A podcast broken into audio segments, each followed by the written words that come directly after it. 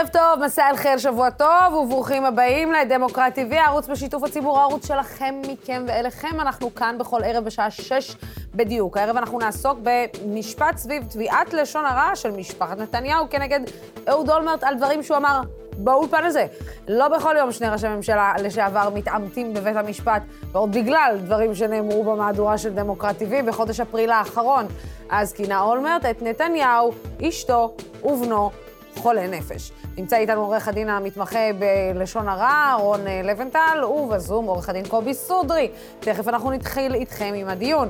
הערב אנחנו אה, נדבר על אה, יוקר המחיה ובעיקר על הקשר בין מחירי הדיור לבין מחירי הקרקעות.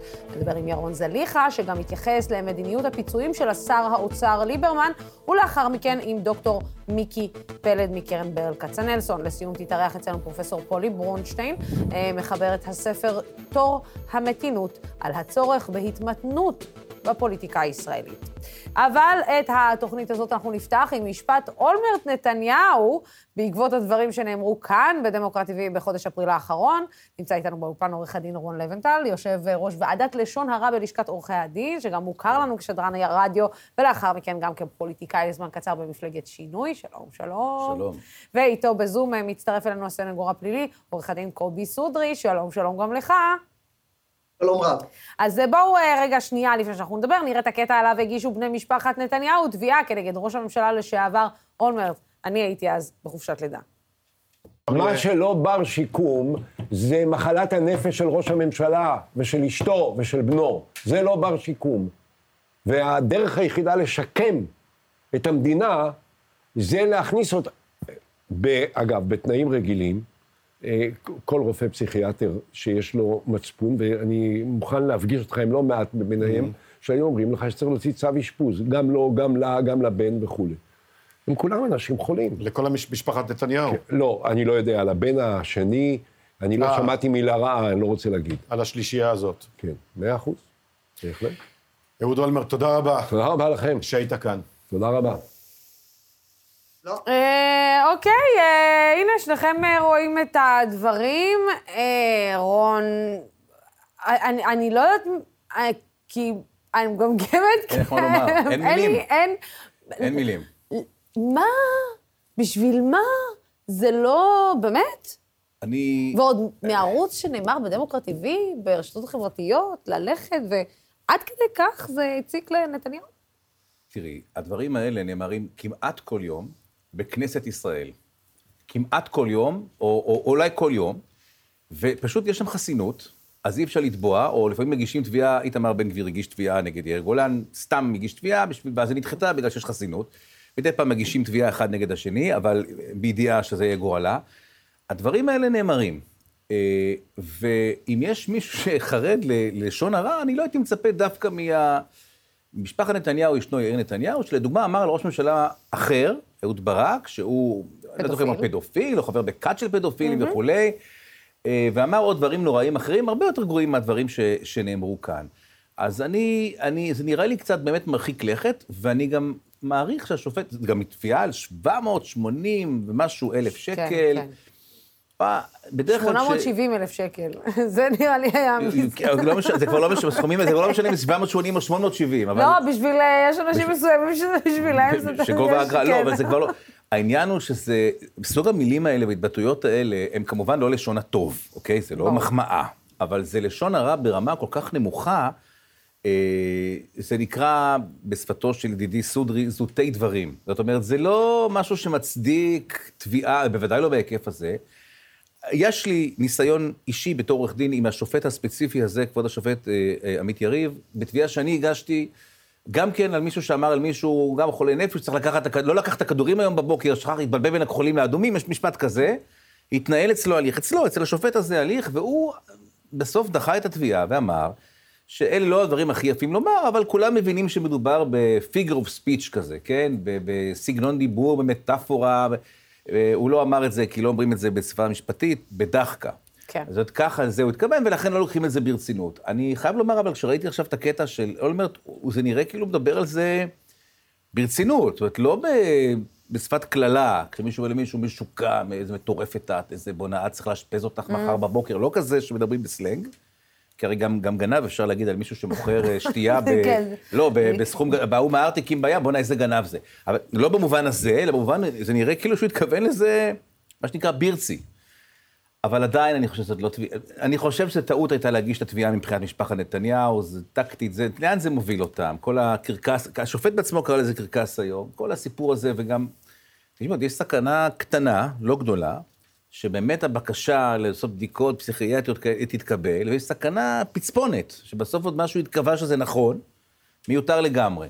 אז אני, זה גם קצת לא נעים לנו, האזרחים, לצפות בשני אנשים, ראשי באמת, ממשלה שהיו, עשו ש- קריירה, עשו קילומטראז', אמ, שבאמת מגיעים למלחמת אה, לשון הרע כזאת.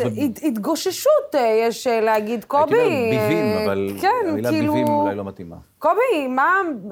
למה נתניהו צריך את זה? זאת אומרת, קודם כל, מחמיא מאוד שנתניהו טרח לשבת... לצפות. אנשי נתניהו טרחו לצפות בדמוקרט אה, ולשמוע את מה שיש לאהוד אולמרט להגיד.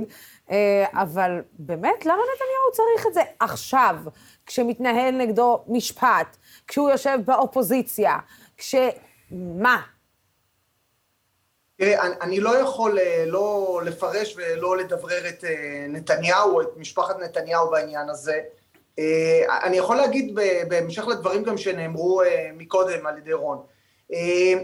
אני חושב שהדברים של אולמרט חרגו קצת ממה שנקרא figure of speech או פאסון דה פרלה, במובן שאנחנו אומרים לא פעם על מישהו, בואנה זה חולה נפש, זה לא נורמלי, זה מטורף.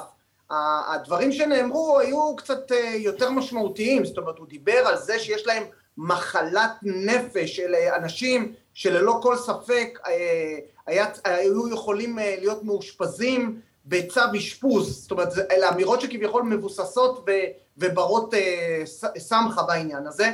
קשה לי מאוד לראות שמישהו יקבל את הטענה שלו לגבי אמת דיברתי, ואני חושב שלא בכדי היום השופט כיוון אותו יותר להגנה האם יש לך הוכחות? אה, אה, הבעת דעה אולי מכוערת, אולי קיצונית, אולי חריגה וכולי, אבל שאם אה, מותחים אותה משפטית מאוד מאוד מאוד במציאות המאוד, בואי נגיד לזה, לא רגישה אצלנו, שבה אנשים אומרים הרבה מאוד דברים על אנשים אחרים, אז יכול להיות שהיא תצליח לעמוד.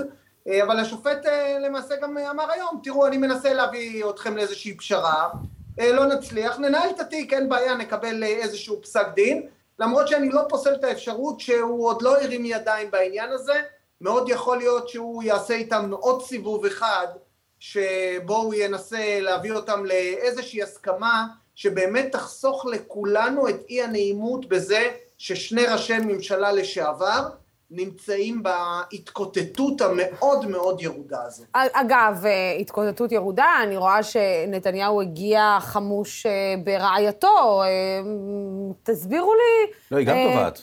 אה, היא בעצמה תובעת. היא- גם תובעת, היא לא ליוותה כאילו, אותו אומרת, היא סתם. גם חלק מה... היא אחת הטובות, היא אמרה. למשפחה, אבל אני אה, לא, אני גם לא בטוח, אגב, אם הוא... תראי, זה- בוידאו זה נראה, כשראינו קודם בקטע, זה נראה כאילו התכוון לזה ברצינות, אבל אני- חושב שהתביעה הזאת, אמרתי אה, היא מוקדם יותר, לא תביעה אותנטית. זאת- לא תביעה אמיתית שמישהו באמת נפגע עד עמקי נשמתו. לא, לא, זה- זה משהו לתקן, מאוד לא, יחצני, לא, בוא נודה על כן, אבל האמת. יש לפעמים אדם שבאמת נפגע מדברים, והוא ממש רוצה לתקן את השם, הוא אומר, אם אני לא אתבע, אז ימשיכו להגיד את זה עליי וזה. אני לא חושב שלרגע אחד, דקה אחת ביום, או יאיר נתניהו, או בנימין נתניהו, או שר נתניהו, באמת לוקחים ברצינות את אולמרט. אבל אני חייבת, חייבת לשאול. אתכם, כש, כשבעצם אה, לא, ועוד יאיר דבר, אין- נתניהו אומר על אהוד ברק שהוא בעצם... אה, כת של אה, פדופיל או כת- של פדופילים, אני לא זוכר את ה- פדופילים, כן. אה, אין ספור פעמים, כן? לא, אמר דברים איומים על אה, הרבה אמר אנשים. דברים נוראים. על עופר שלח, אה, על על המון אנשים. על כל האנשים שהיו כן. בקרן וקסנר על בני אה, גנץ. הפיצו שהוא משוגע ומטורף, רגע, אני רוצה להראות לכם. אה, אגב, אף אחד, אה, אהוד ברק לא טרח, אה, אהוד ברק- ישב מאוד משועשע מהאמירות האלה. השאלה היא האם זה שונה כשיאיר נתניהו אומר את זה, או אבל- כשבנימין אבל יש נתניהו עוד עניין, אומר את כש- זה. כש- כש- לפעמים כשאנשים לא תובעים, נגיד שאהוד ברק לא תובע, שאומרים עליו פדופיל, אז יש שם מצקצקים ואומרים, אהה, הוא לא תובע כי הוא יודע שאין לו מה לתבוע, כי אם הוא יתבע, זה זה, ואז יש יש גם את הכיוון הזה של למה הוא לא תובע, אה, הוא יודע למה הוא לא תובע. אז גם זה עובד, אומרים על מישהו משהו, ואז צריך לשכנע למה הוא לא תובע, או למה הוא כן תובע.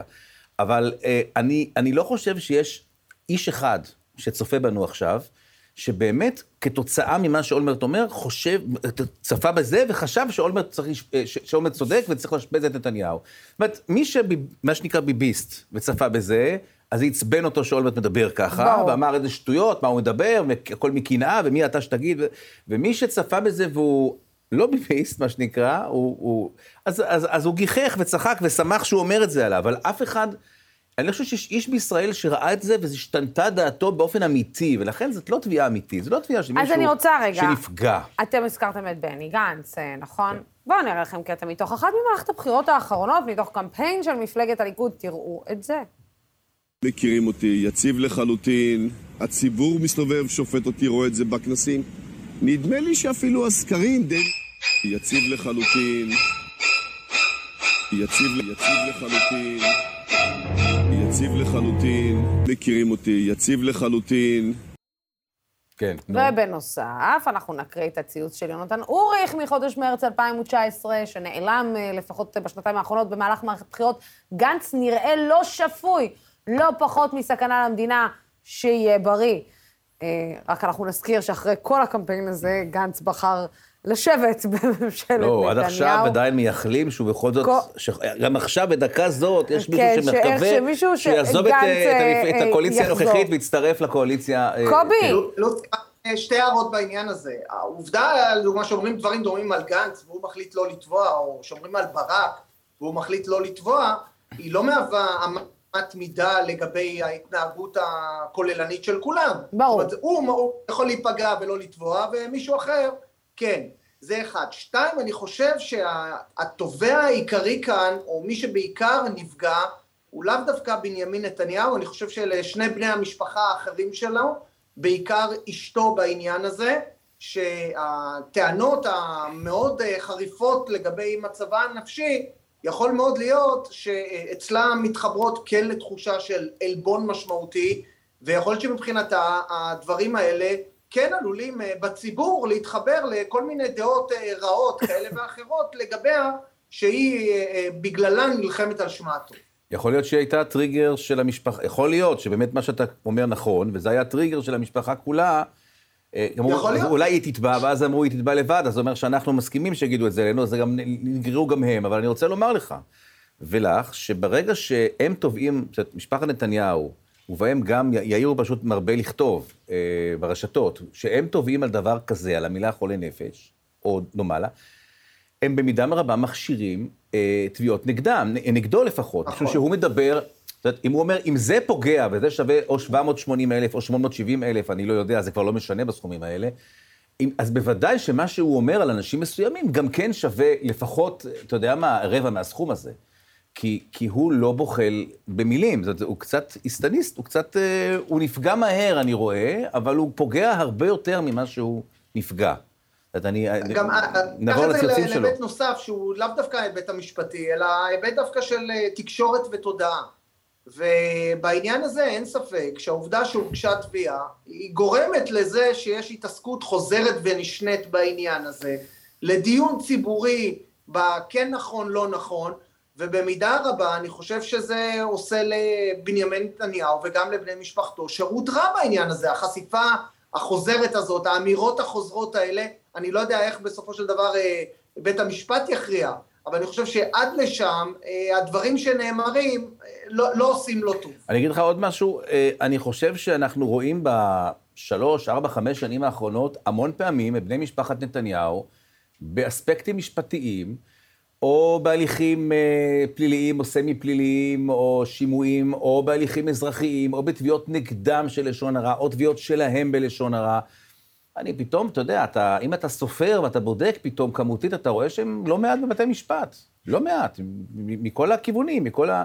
אני חושב שנתניהו הבן, יש לפחות עשר תביעות שמתגלגלות, אה, או שהוא תובע או שהוא נתבע. אגב, זה, מת- זה, זה מדהים אה, יש פעם של שמדובר... 4,000, 3,000, זה 2,000, מדהים 1,000. שמדובר באנשים שתקפו את מערכת המשפט אין ספור פעמים, ויור- כן. ו- ו- ואומרים שמערכת המשפט היא סכנה, אבל חוזרים למערכת המשפט טוב, כדי זה- שכמובן תגן עליהם, או אה, תראי, לדרוש את את, לפני שכרם. שבוע, אמסלם, שהוא נגד אקטיביזם שיפוטי, כעס, כי שופט לא, לא התערב בעבודה של, נכון, של הכנסת, או של ה...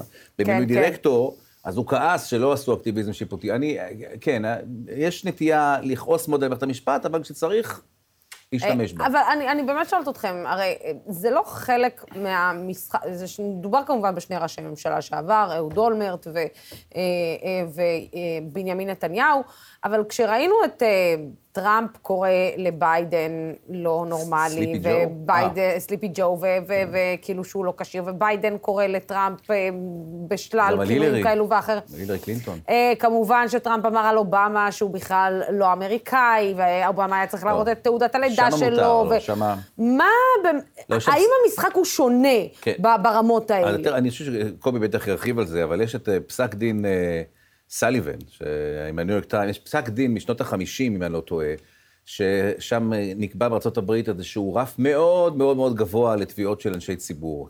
כמעט מותר להגיד הכל, אה, לעשות הכל וכולי, אה, זה, יש שם רף מאוד מאוד גבוה, אי אפשר ללמוד, להקיש משם לכאן, כי זה אחרת לגמרי, בגלל זה גם אריק שרון בשעתו, הוא שגה אולי כשהוא טבע את הטיים שם, יש שם תנאים אחרים מאוד, קרקע הרבה יותר פורייה להגיד דברים מהסוג הזה על אנשי ציבור.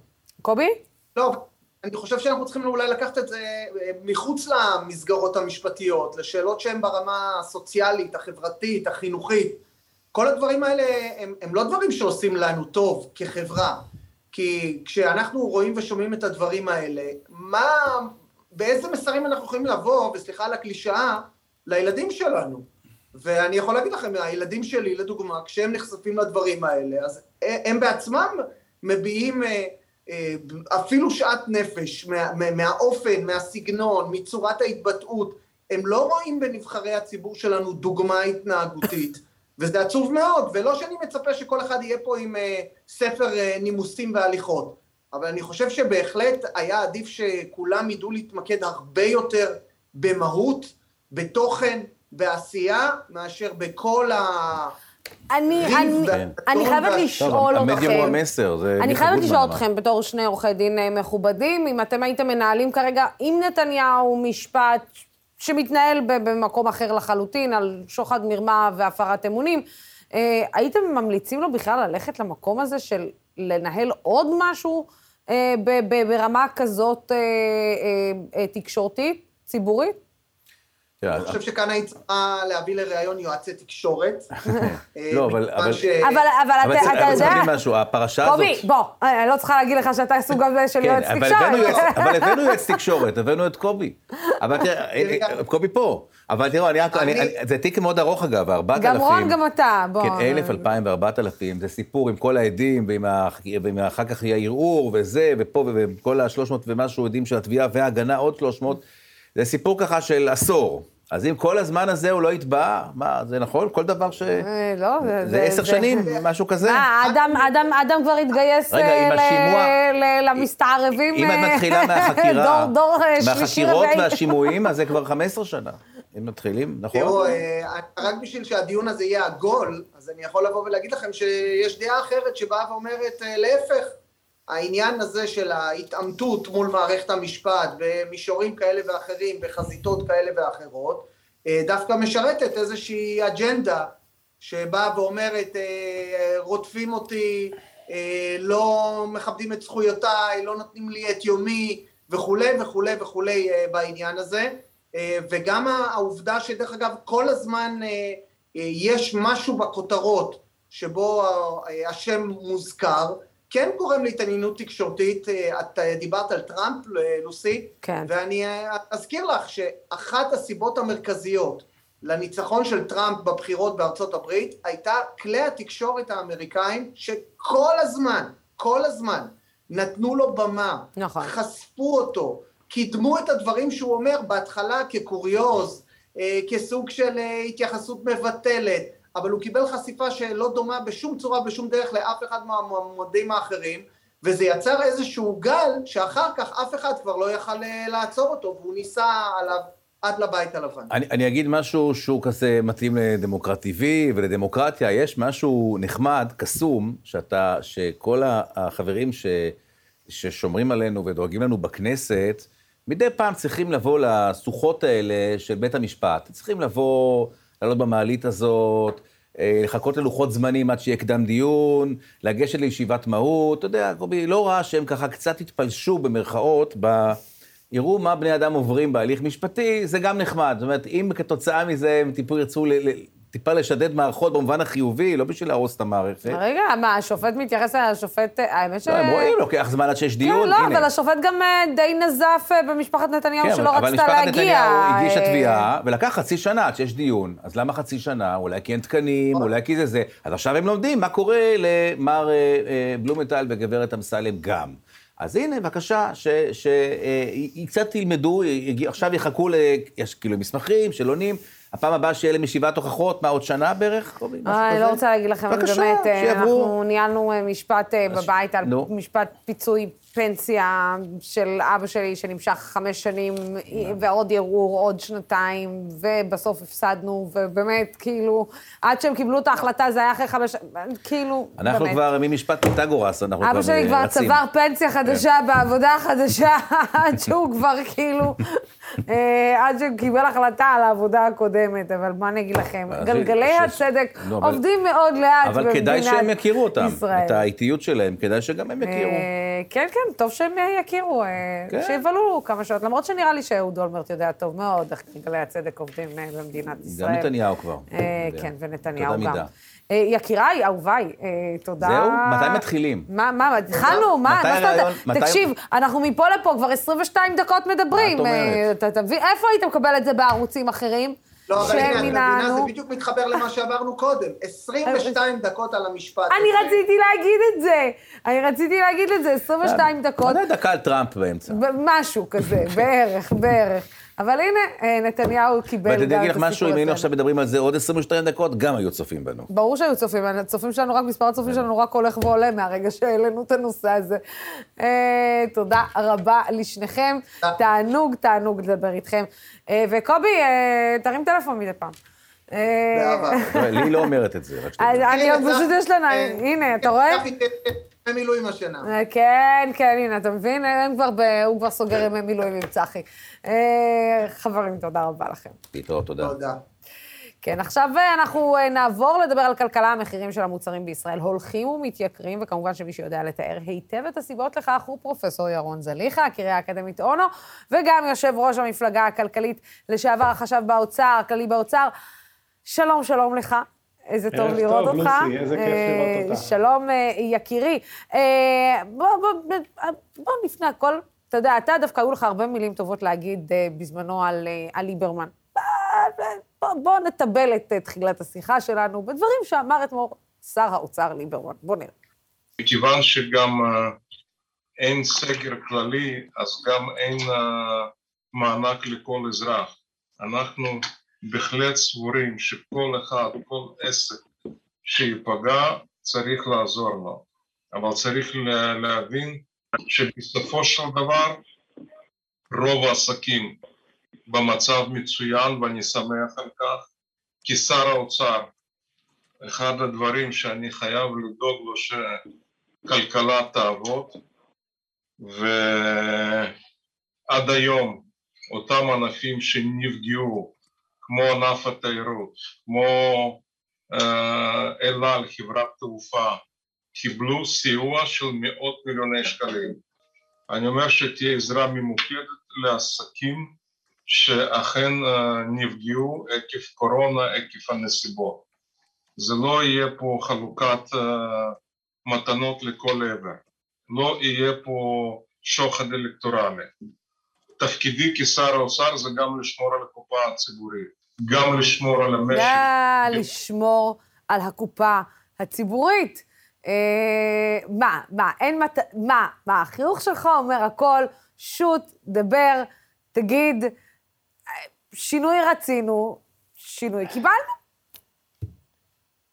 קודם כל, אני חושש שהשר ליברמן שומר כל כך טוב על הקופה הציבורית של הממשלה, רק פחות טוב הוא שומר על הקופה של אזרחי ישראל. עם כל הכבוד, יש ממשלה ויש גם עם, ופה יש לנו בעיה של ממשלה עשירה ועם עני. ובחודשים האחרונים אנחנו ראינו שהממשלה הולכת ומתעשרת על חשבוננו. אז שיפסיק לדאוג לקופה שלו, שאכן הגירעון בה הולך ומצטמצם, ויתחיל לדאוג יותר לקופה של אזרחי ישראל. ראשית, הוא השית עלינו שורה ארוכה של מיסים חדשים. שנית, המיסים החדשים הללו מלבים את עליית מחירי, המחירים בכלל ומחירי הדיור גם. שלישית, הוא מתעלם לחלוטין מהגל האינפלציוני ששוחק לנו את השכר. ורביעית, בניגוד למה שקורה בעולם, הוא לא מכין את המשק הישראלי לקראת עליית הריבית הבלתי נמנעת. והתוצאה זה שהמחירים מתייקרים, השכר הריאלי שלנו נשחק, הגירעון שלנו, של אזרחי ישראל, נטל החוב שלנו, לא שלו, הולך ומתרחב, ואנחנו עומדים בפתחו של פי פחת. הסקירה האחרונה שעיתון דה מרקר בדק בסופרים, זה שעשרות רבות של, מחירי, של מוצרים התייקרו בשמונה אחוזים.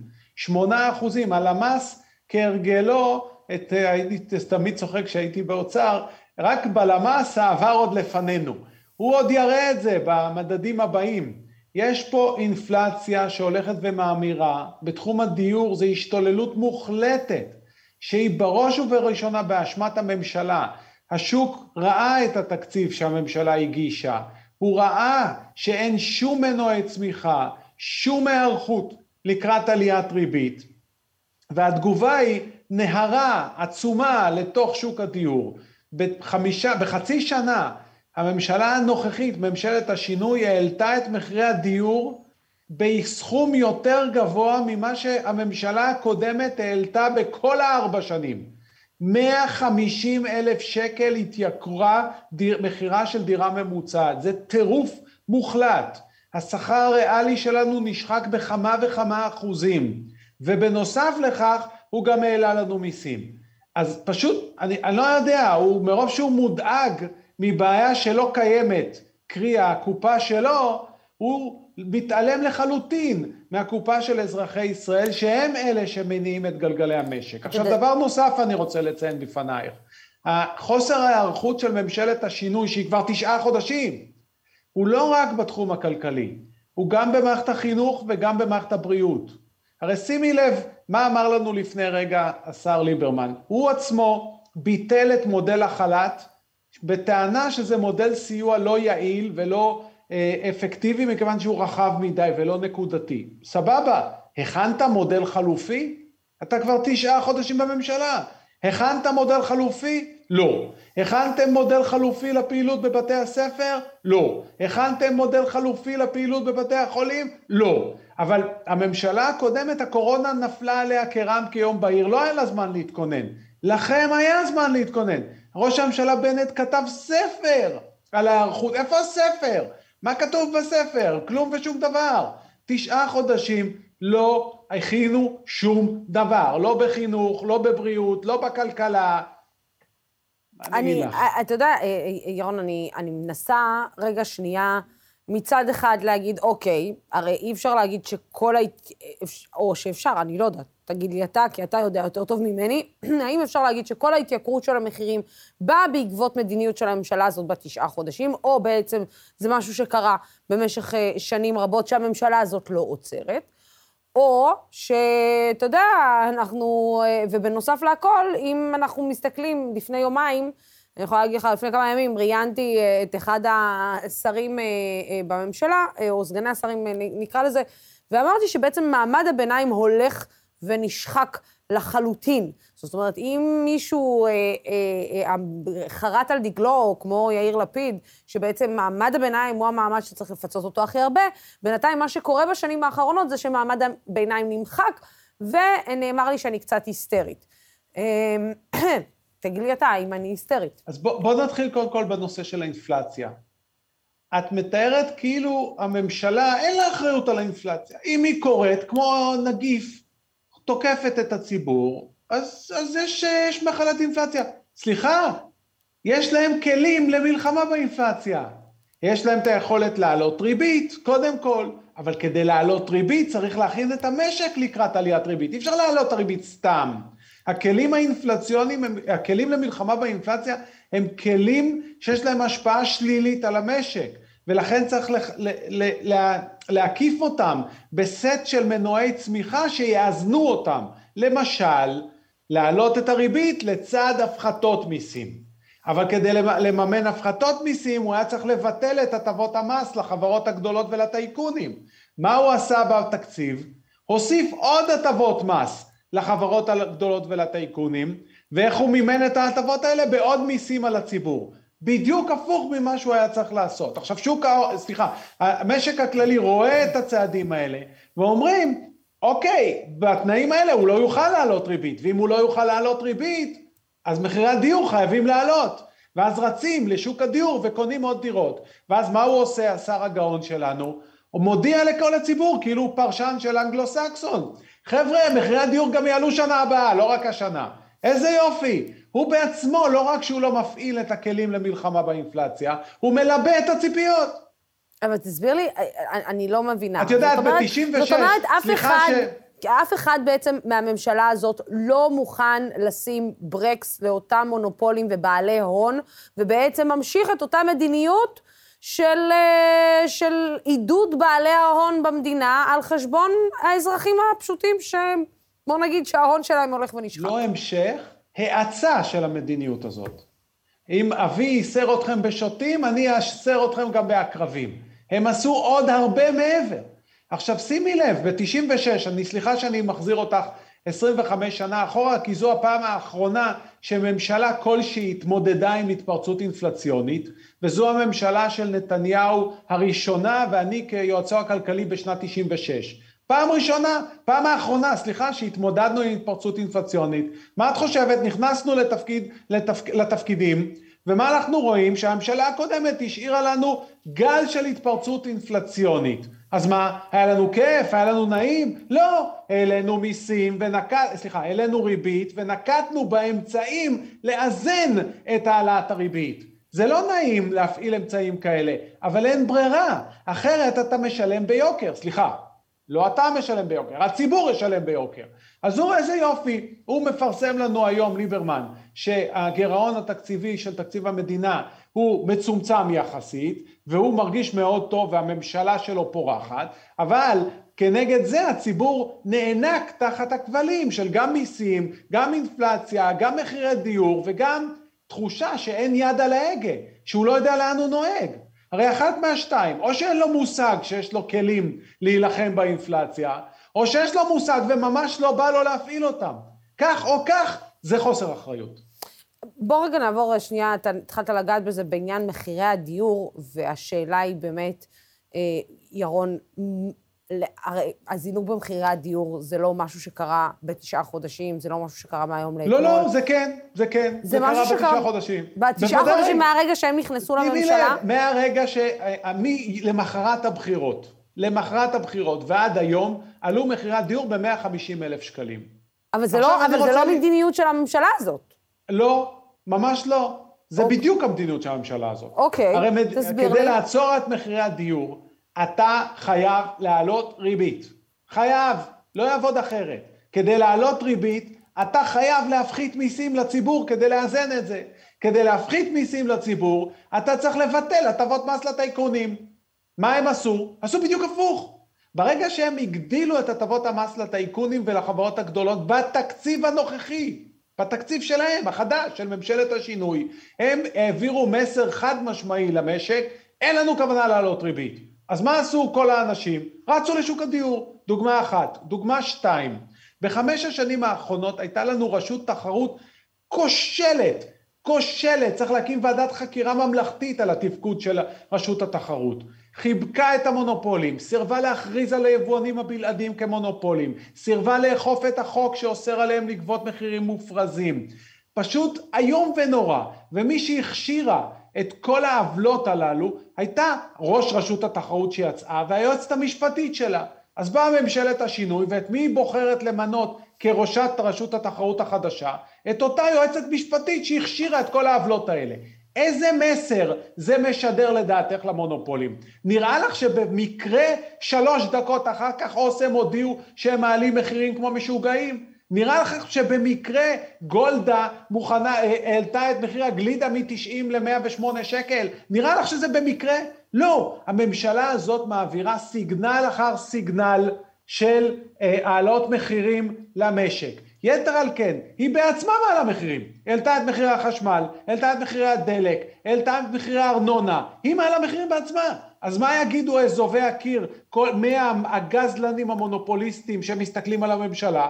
אומרים איזה יופי, הממשלה הזאת בעצמה מעלה מחירים, היא נהנית מעליית המחירים. תביני, הכנסות הממשלה ממיסים עולות ככל שיש אינפלציה.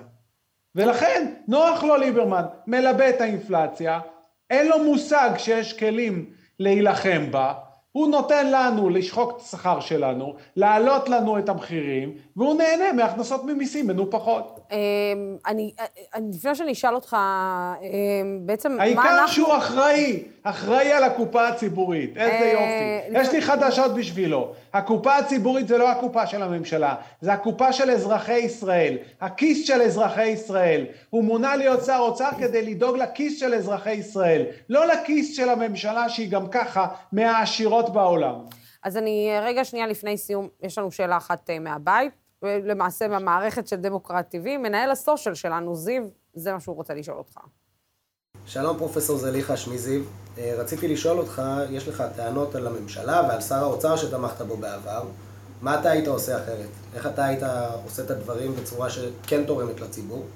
וגם רציתי לשאול, האם בבחירות הבאות אתה מתכוון לרוץ במפלגה עצמאית לבד, או שאתה מתכוון לחבור למפלגה אחרת בעקבות התוצאות של הבחירות הקודמות? Oh. תודה. בואו נתחיל מהשנייה, היא יותר מעניינת. כן, אני מתכוון לרוץ בראשות המפלגה הכלכלית, ואני מאמין שרבים בציבור, בטח הצעירים, יבינו את הלקח שהם צריכים להפיק מהבחירות. הם אלה שהצביעו לממשלה הקודמת, ראינו לאן הגיעו מחירי הדיור והמחירים. אלה שהגיעו לממשל... הצביעו לממשלת השינוי, זרקו את קולם ועודדו בעצם מדיניות כושלת שעוד פעם מחבקת את ההון על חשבונם. ולכן למפלגה הכלכלית היא היחידה שיש לה את המדיניות המסודרת ואת ההוכחות ואת הקבלות ואת הצוות ואת האומץ לטפל בזה. כן, אז אני מתכוון להמשיך במלוא הכוח, ככה אנחנו פועלים ואני מקווה לקבל תמיכה. אגב, אה, אה, אני רוצה לשאול אותך, אה, פרופסור זליכה, מה בעצם אנחנו כציבור יכולים לעשות אם אנחנו עכשיו עם הממשלה הזאת לשנתיים הקרובות, או לפחות התקציב הזה לשנתיים הקרובות? מה יש לנו לעשות? איזה שאלה. חוץ מ... לוסי, אחרי שהציבור הצביע לממשלת השלומיאלים הזאת, הוא ישלם את המחיר, מה את חושבת? כולנו נשלם את המחיר על ההצבעה הכושלת הזאת. זה שהמפלגה הכלכלית לא קיבלה גיבוי בבחירות, משדר סיגנל מאוד גדול להון שלטון פה. תמשיכו את החגיגה. אז הנה הם המשיכו את החגיגה. ניפגש בעוד ארבע שנים ונבקש מהציבור אמון חדש. אז אה, טוב, אם זה לא היה ברור למישהו, זה ברור שאתה רץ אה, בבחירות הבאות, ובכל זאת, אתה, אתה בעצם אומר שלצאת לרחובות, מה נעשה? לצאת... מה נעשה? לצאת לרחובות, לצאת... להפגין. אתם יודעים מה נעשה? רוצו לקנות דירה לפני שהם יתייקרו בעוד עשרה אחוזים. למי יש? למי יש כסף לקנות דירה? למי שיש.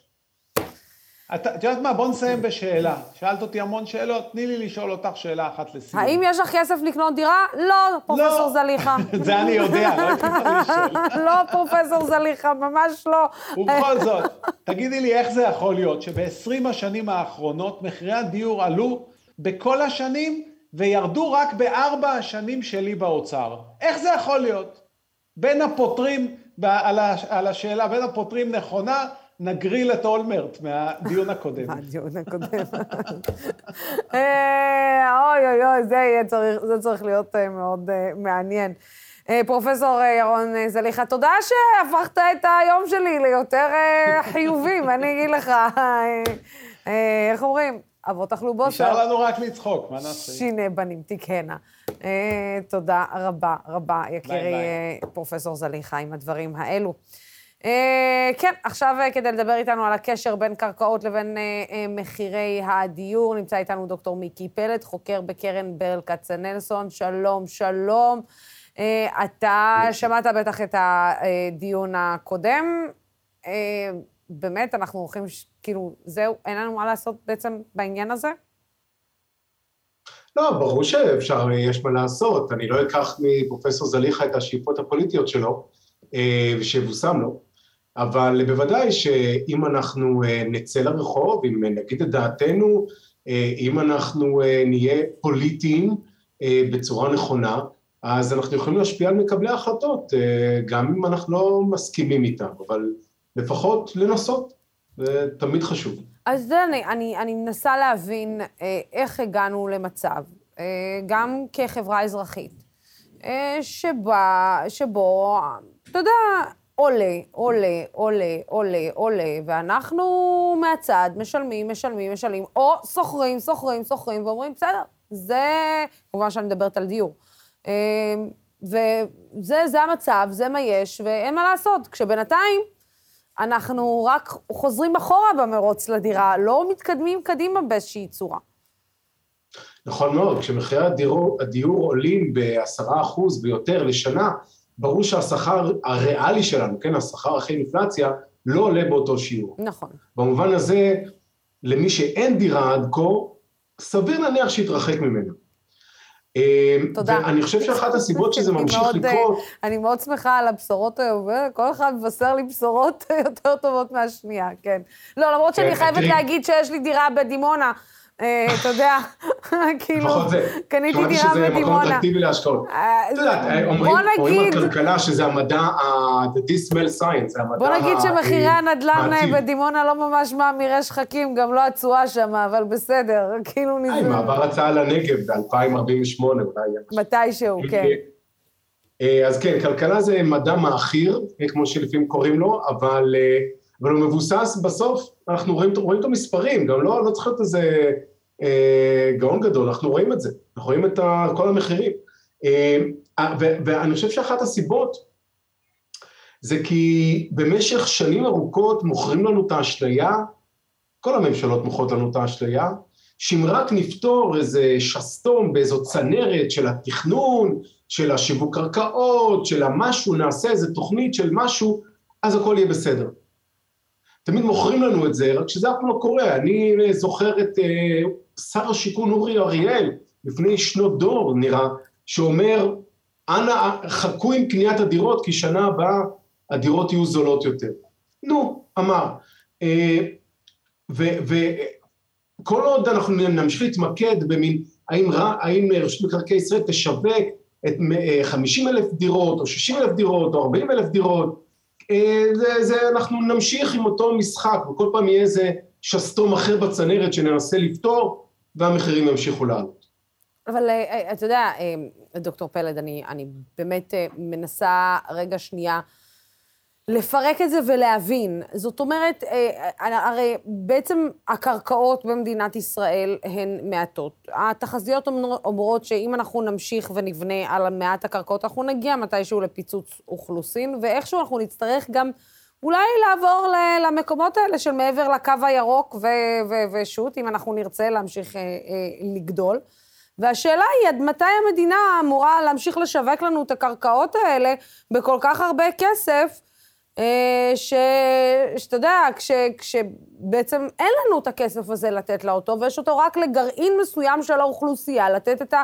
את הכסף הזה למדינה, או לקבלנים, או למי שזה לא יהיה.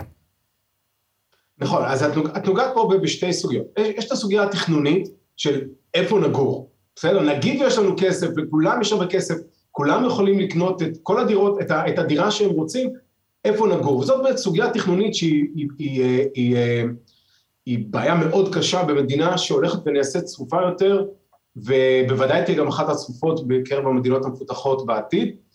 אה, וכאן יש מתכנני ערים ואנשים ש, שעוסקים בתחום שיכולים לענות, לפחות לתת, לנסות לתת תשובות טובות.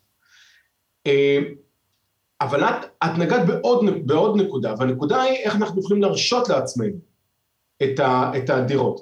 וכאן יש פה, יש את גם צריכה לגעת בשאלה האם אי אפשר לבנות שיטה אחרת של שיווק דירות, שהוא לא שיווק אה, בצורה הנוכחית של הזוכה הוא המרבה במחיר, ואז מטבע הדברים, ברגע שקבלן משלם הרבה מאוד לרשות מקרקעי ישראל, שהיא המדינה, אה, על השטח, אז כמובן שהוא גם ינסה, הוא גם יצטרך להעלות בהתאם את מחיר הדירות שהוא יבקש.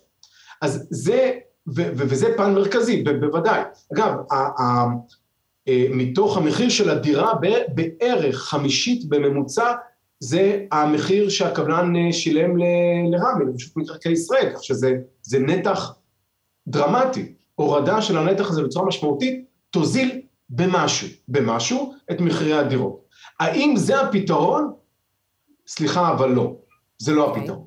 ראינו את כחלון מנסה לעשות את זה עם אה, מחיר למשתכן, ראינו לפני זה עוד ניסיונות, מחיר למטרה, ועוד כל מיני המצאות כאלה ואחרות, זה לא הפתרון. זה, זה, זה חשוב, זה נכון, פתרון בעיות תכנוניות, גם זה חשוב, גם זה נכון, זה לא הפתרון. אז מה הפתרון בעצם? הפתרון הוא, אה, הוא, הוא אחד, וזה חזרה למה שמדינת ישראל ידעה לעשות. הפתרון הוא שהמדינה חוזרת לתפקיד המסורתי שלה כשחקן מרכזי בשוק הדיור. כמו שידענו לעשות בעבר, אם זה בשנות ה-90 עם העלייה אה, מברית המועצות, שמדינת ישראל אה, אה, גדלה ברבע, ממש, כלומר היינו ארבעה מיליון, הגיעו עוד מיליון, בנינו לכולם דירות. בנינו. אני שם בצד שנייה את הבעיות התכנוניות, הסביבתיות וכולי, שהמרתון בנייה הזה יצא, אבל זה אפשרי. זאת אומרת, ו- אתה אומר ו- לחזור להיות בדיור ציבורי? זאת אומרת, לחזור שהמדינה תהיה שחקן, אתה מדבר על דיור ציבורי? נכון. אוקיי. אני, בדיוק, אני מדבר פה על דיור ציבורי, אה, כשלדיור ציבורי היום יש אה, אה, הקשר לא טוב. של, של בנייני רכבת מפור, מפוררים בעיירות פיתוח. זה לא חייב להיות ככה. אגב, לא, לא, זה לא המצאה גדולה, בואו נראה מה קורה באירופה, כן? יש לנו, יש בערים הכי מתקדמות באירופה, וינה ואמסטרדם וברלין ועוד ועוד, יש דיור ציבורי בהיקף כזה, בהיקף אחר, אבל מה שחשוב הוא שזה יהיה, שזה, אה, זה יהיה דיור ציבורי איכותי, מתוחזק, אפשר גם להכיל איזושהי אפשרות אה, לדיירים לרכוש את הדירה אחרי כמה זמן, אה, אפשר, אה, ו, ו, ומה שחשוב הוא שהמדינה תהווה שחקן משמעותי שהוא לא רק יבנה, אלא יבנה הרבה, ובעצם ייצור איזשהו בנצ'מארק שהשוק יסתדר לפיו. ורק מדינה יכולה לעשות את זה. ועד שלא נבין שמדינה צריכה לחזור לתפקיד ההיסטורי הזה שלה, אנחנו נמשיך להתעסק בהאם אה, רמ"י צריכה לשווק אה, פה או שם ולפתור איזה שסתום, וכל פעם נשמע את שר האוצר ושר השיכון המתחלפים, מבטיחים לנו שהנה אוטוטו מחירי הדירות, הדיור יתמתנו. כן, אתה יודע מתי זה ישתנה. כשמשבר האקלים יהיה ממש ממש כאן, ונעלה פה באיזה מעלה וחצי, שתיים, ואז אנשים יתחילו לברוח מהארץ, וכי לא יוכלו לגור פה, ואז, אה, אתה יודע, באופן אה, מאוד או, ברור... או אה, לבנות, או שנבנה בתוך האדמה. גם כן. זה כבר שמעתי שיש תוכניות. נו, אבל בבקשה. בסוף, באמת בסוף השאלה היא איזה, איזה תפקיד המדינה רוצה לשחק. האם היא רגולטור? האם היא uh, מתעסקת ב... ב- האם הפקיד הזה או אחר uh, uh, uh, uh, נתן במהירות את היתר הבנייה, או שלקח לו עוד חודש, כאילו שזה מה שישנה למחירי הדיור. עד שהמדינה לא תהווה שחקן משמעותי, אנחנו נמשיך ל, אה, לשמוע את אותן אמירות ולעשות את אותן רעיונות, עד שנבין אחרת. אני הולכת לחפש לך חלקת אדמה מתחת לפני הקרקע. יכול להיות שאני. טיפה עלית פה על סטארט-אפ, אני חושבת. יאללה. בוא, בוא, בוא כמו, נחפש כמו את ה- בהולנד, לייבש את, הים. בוא נחפש את זה, בוא נחפש את הקרקעות האלה. כן. אה, דוקטור מיקי פלד, אה, חוקר בקרן ברל כצנלסון, תודה רבה לך על השיחה הזו. תודה לך. תודה. עכשיו, אה, לסיום, נמצאת איתי באולפן אישה מאוד מעניינת. חשוב אה, להגיד גילוי נאות, היא הייתה בעברה מנכ"לית תנועת דרכנו, שייסדו את פרויקט דמוקרTV, אחרי אה, כהונתה. היא הוציאה אה, ספר חדש בשם תור המתינות, אחרי שעברה תהליך אישי של מעבר מימין לשמאל הפוליטי, ובתוך התהליך מצאה את הכוח של המתינות. אני רוצה להגיד ערב טוב לפולי בורנשטיין. ערב שלום, טוב, לוסי, מה איזה שלומך? כיף להיות פה. איזה כיף שאת אני נורא כאן. מתרגשת, באמת, אני... זה קטע. אני נורא נורא גאה במה שקרה בתנועה אחרי שאני עזבתי, ביאיה ובך ובכל מה שעשיתם. זו פעם ראשונה שאני פה בדמוקרט TV, ואני נורא מתרגשת. אני מקסים, אגב. אגב, כחלק מהמסע שאת אה, עשית, אה, את מבינה בעצם את ה... פתאום את הפריחה הזאת של אה, פרויקטים של תקשורת שהיא עצמאית, שבעצם קמים מתוך איזשהו מקום שבעצם אין להם מקום להיות בבחוץ, כי בבחוץ כבר להיות מתון זה, כן, זה. לא קול. אני, אני אגיד לך איך אני מבינה את זה. נקרא את זה בשפת הצעירים. אני, אני חושבת שיש איזושהי מגמה, רואים אותה אגב מממשלת השינוי ועד דמוקרט TV וכל מה שקורה באמצע, של אנשים שאומרים, מאסנו באתוסים הישנים, מאסנו בסיפורים הישנים, זה לא מתאים, זה לא, זה לא מוציא אותנו מהמשבר שאנחנו מצויים בו. ומנסים לקחת את הקולות שלהם ולהשמיע אותם בערוצים אחרים. אני חושבת שהספר שלי הוא גם בעולמות האלה. וזה קולות, תראי רגע משהו על דמוקרט TV, ולמה אני כל כך אוהבת. דמוקרט TV היא טלוויזיה מפתיעה. את לא יודעת מה את הולכת לקבל.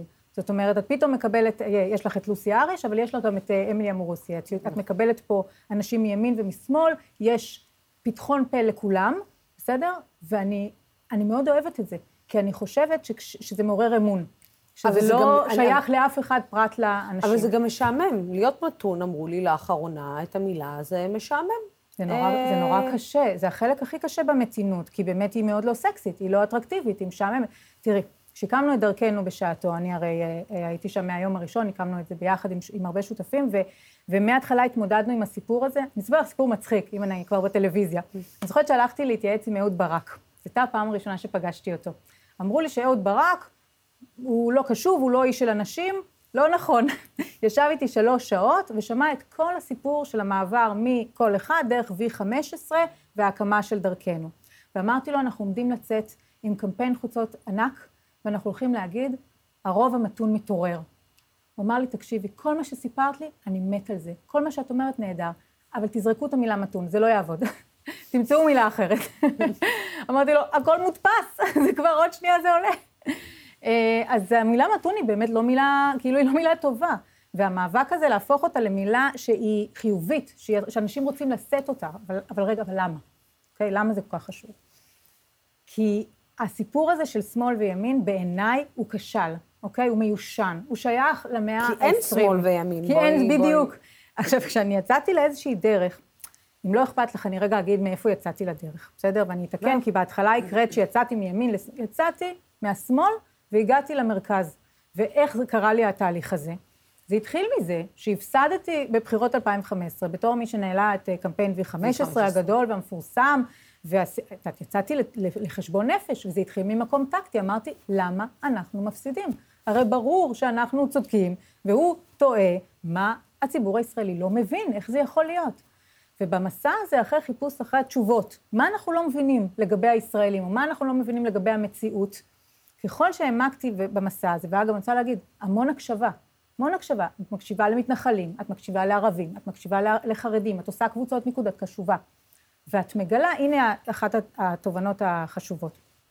אף אחד בישראל לא מרגיש מנצח.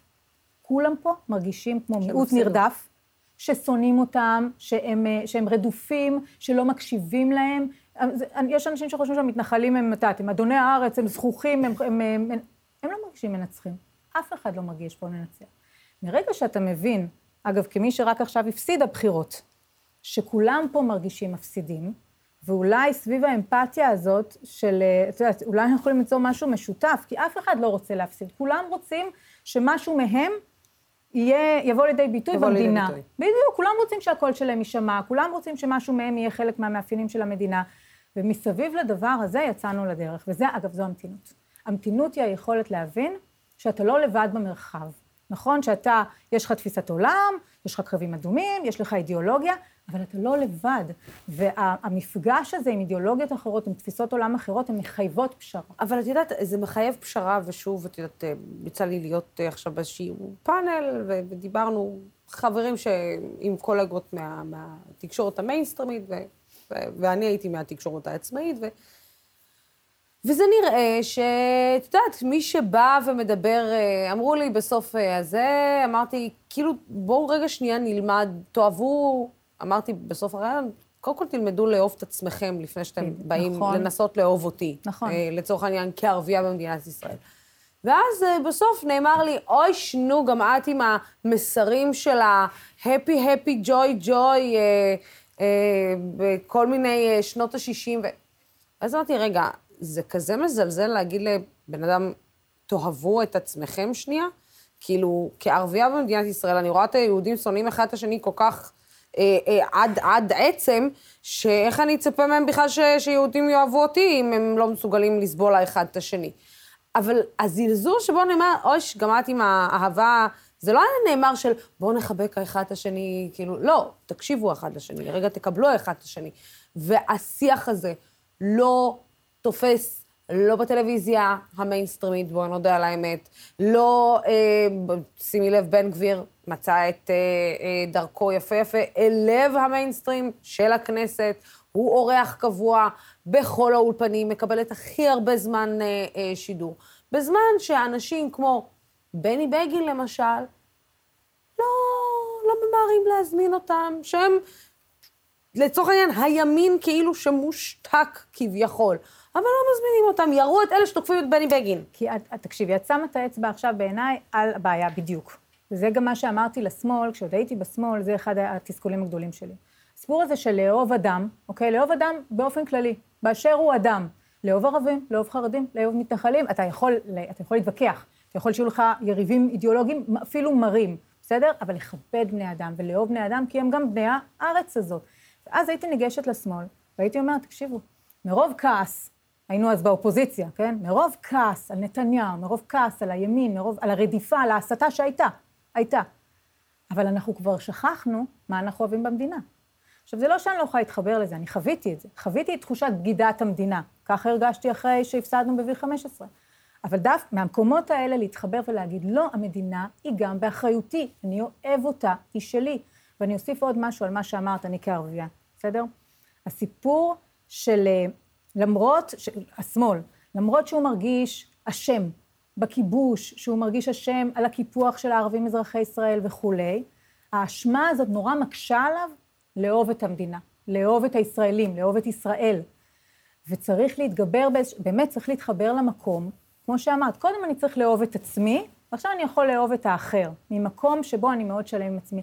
זה משהו בתהליך שאני עברתי. במובן הזה, מאוד חשוב לי מדינה יהודית ודמוקרטית. כלומר, מדינה ש, שהיא הגשמה של החלום שלי, ודמוקרטית כי היא שוויונית לכל אזרחיה, ובנוסף, שתי מדינות. זה החזון שלי. והיום, והיום כשאת רואה את מה שאת רואה, את באמת חושבת שההגדרה הזאת יכולה להתקיים? תראי. שהיא מתקיימת בכלל? לא. קודם כל, לא. יהודית אנחנו... ודמוקרטית, את יודעת, הרי, הרי זה הוויכוח לוסי, אנחנו במשבר נוראי. קודם כל, עד שלא יסתיים הסכסוך הישראלי-פלסטיני, יש לנו בעיה אינהרנטית. בסדר? יש לנו פה בעיה אינהרנטית. כי האזרחים אה, אה, הערבים, אזרחי ישראל, המדינה הזאת לא מגשימה את הלאומיות שלהם. בסדר? הם לא שווים ברמת הזהות, ברמת הלאומיות. גם אם תביאי אותם למצב שבו הם אזרחים שווי זכויות ולא מסיתים נגדם, בכספים, בטיפול בפשיעה, בכל דבר, עדיין סמלי המדינה, נכון? עדיין הם חיים במדינה יהודית. בשבילי, הסיפור של פתרון שתי המדינות הוא בסופו של דבר פותר, אמור לפתור גם את הדבר הזה. כי כשלערבים אזרחי ישראל תהיה מדינה שבה הם אזרחים, ומדינה שהיא המולדת שלהם, בסדר? ותהיה להם אזרחות כפולה, וצריך להגיד, להרבה יהודים בעולם יש אזרחות כפולה. אז זה מבחינתי, זה הפתרון. לשם אני חותרת, ואני גם חושבת שפתרון שתי המדינות הוא הפתרון היחיד. אני לא מאמינה שהוא אפשרי בסיטואציה שאנחנו נמצאים בה כיום, אני חושבת שצריך להחזיק בו כחזון, צריך להמשיך לחתור אליו. ואם את שואלת אם אנחנו היום מדינה יהודית ודמוקרטית, אנחנו היום מדינה במשבר, משבר חברתי-פוליטי הכי חריף בתולדותיה. ולכן המסר שלי, וגם בספר אני חוזרת על זה ושוב ושוב, הסיפור של מרכז, לא מרכז במופע המפלגתי שלו, בסדר? אלא... לא, לא יש עתיד. במובן של... או כחול לבן, או מה כן, שזה לא יהיה. במובן של אתוס ישראלי ממורכז, מיינסטרימי, שאגב, הוא מתכתב עם הקצוות. זה בסדר שיש קצוות, אבל בסוף כולם יכולים, אני, אני, אני אגיד את זה בצורה אחרת. אם היינו יכולים לגשת לכל אזרחי ישראל, לנסח יחד איתם אתוס משותף, ולהגיד להם, אנחנו לא מבקשים שתהיו באתוס הזה במאה אחוז, אנחנו מבקשים מכם חמישים אחוז. תנו לנו חמישים אחוז שבהם אתם אומרים, אני ישראלי. ובחמישים אחוז... ניסינו לעשות את זה באמנת השיח, אה, כולנו, כשהתקבצנו אה, באותו ערב. את זוכרת את זה? בטח שאני זוכרת. אז זה היה רגע מקסים. אגב, את, את היית שותפה, היית שותפה עוצמתית. אני, לא, אני חושבת שלא לא סתם יצא ממך באותו רגע, זה גם היה רגע בזמן שהשיח היה, באמת, הוא היה... אז עכשיו אנחנו רגילים כבר, אז לא האמנו לאיזה תאומות הוא, הוא יכול להגיע. לא, אז אמרו לי שאני הזויה בכלל שאני מדברת על הדברים האלה ושאני אה, דרמטית. אבל את גם הצטרפת אה, ליוזמה, את יודעת, היא לא הייתה ברורה מאליה, כי מי שהוביל אותה בסוף זה היה דרכנו והניס, שאני באתי מהשמאל, בסדר, ודרכנו דיברה בשם הרוב המתון, ועודד רביבי שבא נכון, מאפרת. מעבר לקו הירוק. זה לא היה, זה לכאורה היה כאילו, כמו שאמרת, לוי דווי, אהבה והכל, אבל זה היה לא בקונסנזוס, היה צריך להתווכח עם... זה לא היה מובן מאליו. ואם את זוכרת, לוסי, כי היית חלק, על האמנה הזאת בסוף חתמו 24 ארגוני חברה אזרחית, כולל בני עקיבא והאגודה למען הלהט"ב. באותה, נכון. באותן חתימות. אגב, הסיפור המעניין של מה שקרה מאחורה, איך הם הסכימו בכלל לחתום אחד ליד השני, נמצא בספר, אבל זה היה הרגע שאני חושבת שעשינו מעשה. זה להגיד ששינינו משהו במציאות, צריך, אה, צריך לא, להמש... לא להפסיק, לשחוק את, ה... את האתוס המפלג. אז יודעת, והשאלה היא האם על הדרך ש... כשאנחנו אומרים אין ימין, אין שמאל, האם על הדרך גם המושגים האלה, איבדנו גם את האידיאולוגיה, כי הרי פעם לימין ושמאל היה אידיאולוגיה. זאת אומרת, דברים היו מאוד ברורים, השקפות עולם היו מאוד ברורות, כן. ידענו מה, כשאתה הולך לקלפי, מה אתה שם ואיך אתה שם ומה אתה רואה, כשמה החזון שלך ביחד עם, עם אותו פתק ששמת. היום זה לא ממש. אבל אני רגע, אני, אני רוצה להגיד לך משהו על זה. אנחנו תמיד חשבנו יכול להיות שאנחנו לא צריכים את זה, את החזון הזה. ש... קודם כל, אני בעד שמאל וימין, אני חושבת שצריך להמשיך להתקיים, אני חושבת שזה אידיאולוגיות חשובות, אני לא מזלזלת בהן, אני לא, נמצאת שם כבר. אנחנו לא ממש מבינים מה זה האידיאולוגיות האלה, בואי. הן קצת, קצת מיושנות, אבל אני כן רוצה להגיד לך משהו. כשאת אומרת, פעם היינו הולכים ומצביעים לימין ושמאל וכולי, אז אני אטען, זה משהו שחשבתי עליו, לאחרונה הכנסתי אותו בספר. אנחנו חשבנו שאנחנו מצביעים לימין ושמאל, אבל בסוף הרבה פעמים קיבלנו, בסופו של דבר, אתוס מיינסטרימי ציוני ממורכז ברוח מגילת העצמאות. אז בין אם זה היה ליכוד או עבודה, או, את יודעת, בגין או רבין, בסופו של דבר, אלה פינו יישובים, אלה אה, בנו התנחלויות. אלה יצאו למלחמות, אלה... אז את יודעת, אנחנו, אנשים רבים על ימין ושמאל, כאילו צריך להגיד, בסופו של דבר, בגדול, עד, לא יודעת מה, לפני 15-20 שנה, קיבלנו בגדול את אותו דבר. ומה שקרה זה שהאתוס הזה, המרכזי, שאני רוצה להקים אותו מחדש ברוח אחרת, הוא זה שנשבר. זה מה שנשבר. הימין והשמאל נשארו, אבל היום אין להם כאילו שום, שום זירה משותפת שום במרכז. והיום, עכשיו, ברור למה הוא נשבר. אני אטען שהוא נשבר בין היתר בגלל הפנייה המאוד חדה של הליכוד למחוזות מאוד מאוד פופוליסטיים ולא ממלכתיים, אבל, צריך להגיד, הוא גם נשבר, כי כולנו בעטנו בו. ואגב, בצדק... גם השמאל פנה למקומות אה, הזויים, וגם אה, די מתנסים ומתעלמים ממציאות אה, ש, ש, שמאוד נוח להתעלם ממנה. הנה, אז, אז זה בדיוק מה שאת אומרת. היו הרבה ציבורים במדינת ישראל שלא היו מיוצגים באתוס הזה. לא חרדים, לא ערבים, לא פריפריה, מזרחיים, יגידו לך, בסדר, יופי שהיה לכם אתוס במרכז, בסדר, ונהניתם בהכל, אבל אנחנו לא היינו שותפים בו, ולכן הבעיטה בו, בסדר, המלחמה בו, היא הייתה מוצדקת. עכשיו, הוא קרס. זה רגע מאוד uh, דרמטי בחיים של האומה שלנו. עכשיו השאלה, מה אנחנו מקימים שם, במרחב הזה של המרכז, שהוא מעודכן, שהוא רלוונטי, שהוא מתחשב, שהוא מכיל את כל הישראלים. ולכן, רק לסיום, אני רוצה להגיד, למשל, על זה דיברתי 50-50. אני אומרת, 50 אחוז ליבה, שבה, אגב, כולם מיוצגים ומספרת את הנרטיבים של כולם, ו-50 אחוז אבל המדינה צריכה לקבל. יש פה סיפורים נפרדים, לפעמים הם סותרים. אנחנו צריכים להשקיע בזה שלכל אחד גם יהיה את המקום שלו, להיות מי שהוא, ושהסיפורים האלה יסופרו, ולא חייבים גם שכולם יהיו במאה אחוז באותו, כן, אותו מרכז ליבתי. כן. פולי, איזה כיף לדבר איתך. גם לי, גם לי, ותודה שהזמנתם אותי. תודה, באמת, אני תודה רבה לך. מרגישה שסימנתי פה אה, וי על רגע ש, שחיכיתי לו, לחזור לכאן. סוג של סגירת, אה, או פתיחת מעגל חדש, הלוואי. יש להגיד. תודה. אה, פולי, אה, תודה רבה לך. תודה אה, לך, לוסי. הספר החדש, מסע אל המרכז. אה, נכון? תור המתינות, נכון. המסע אל המרכז. נכון. אה, מחר אה, בשעה שש בערב, תוכנית מיוחדת בנושא העימות בין הרשויות בישראל, עם שני שופטי עליון לשעבר, דליה דורנר ואליקים רובינשטיין, וגם עם חבר הכנסת הרב גלעד קריב. דיונים משפטיים וחוקתיים מעמיקים שכדאי לכם מאוד לשמוע. ביום רביעי יתארח כאן באולפן אהוד אולמרט, ראש הממשלה לשעבר.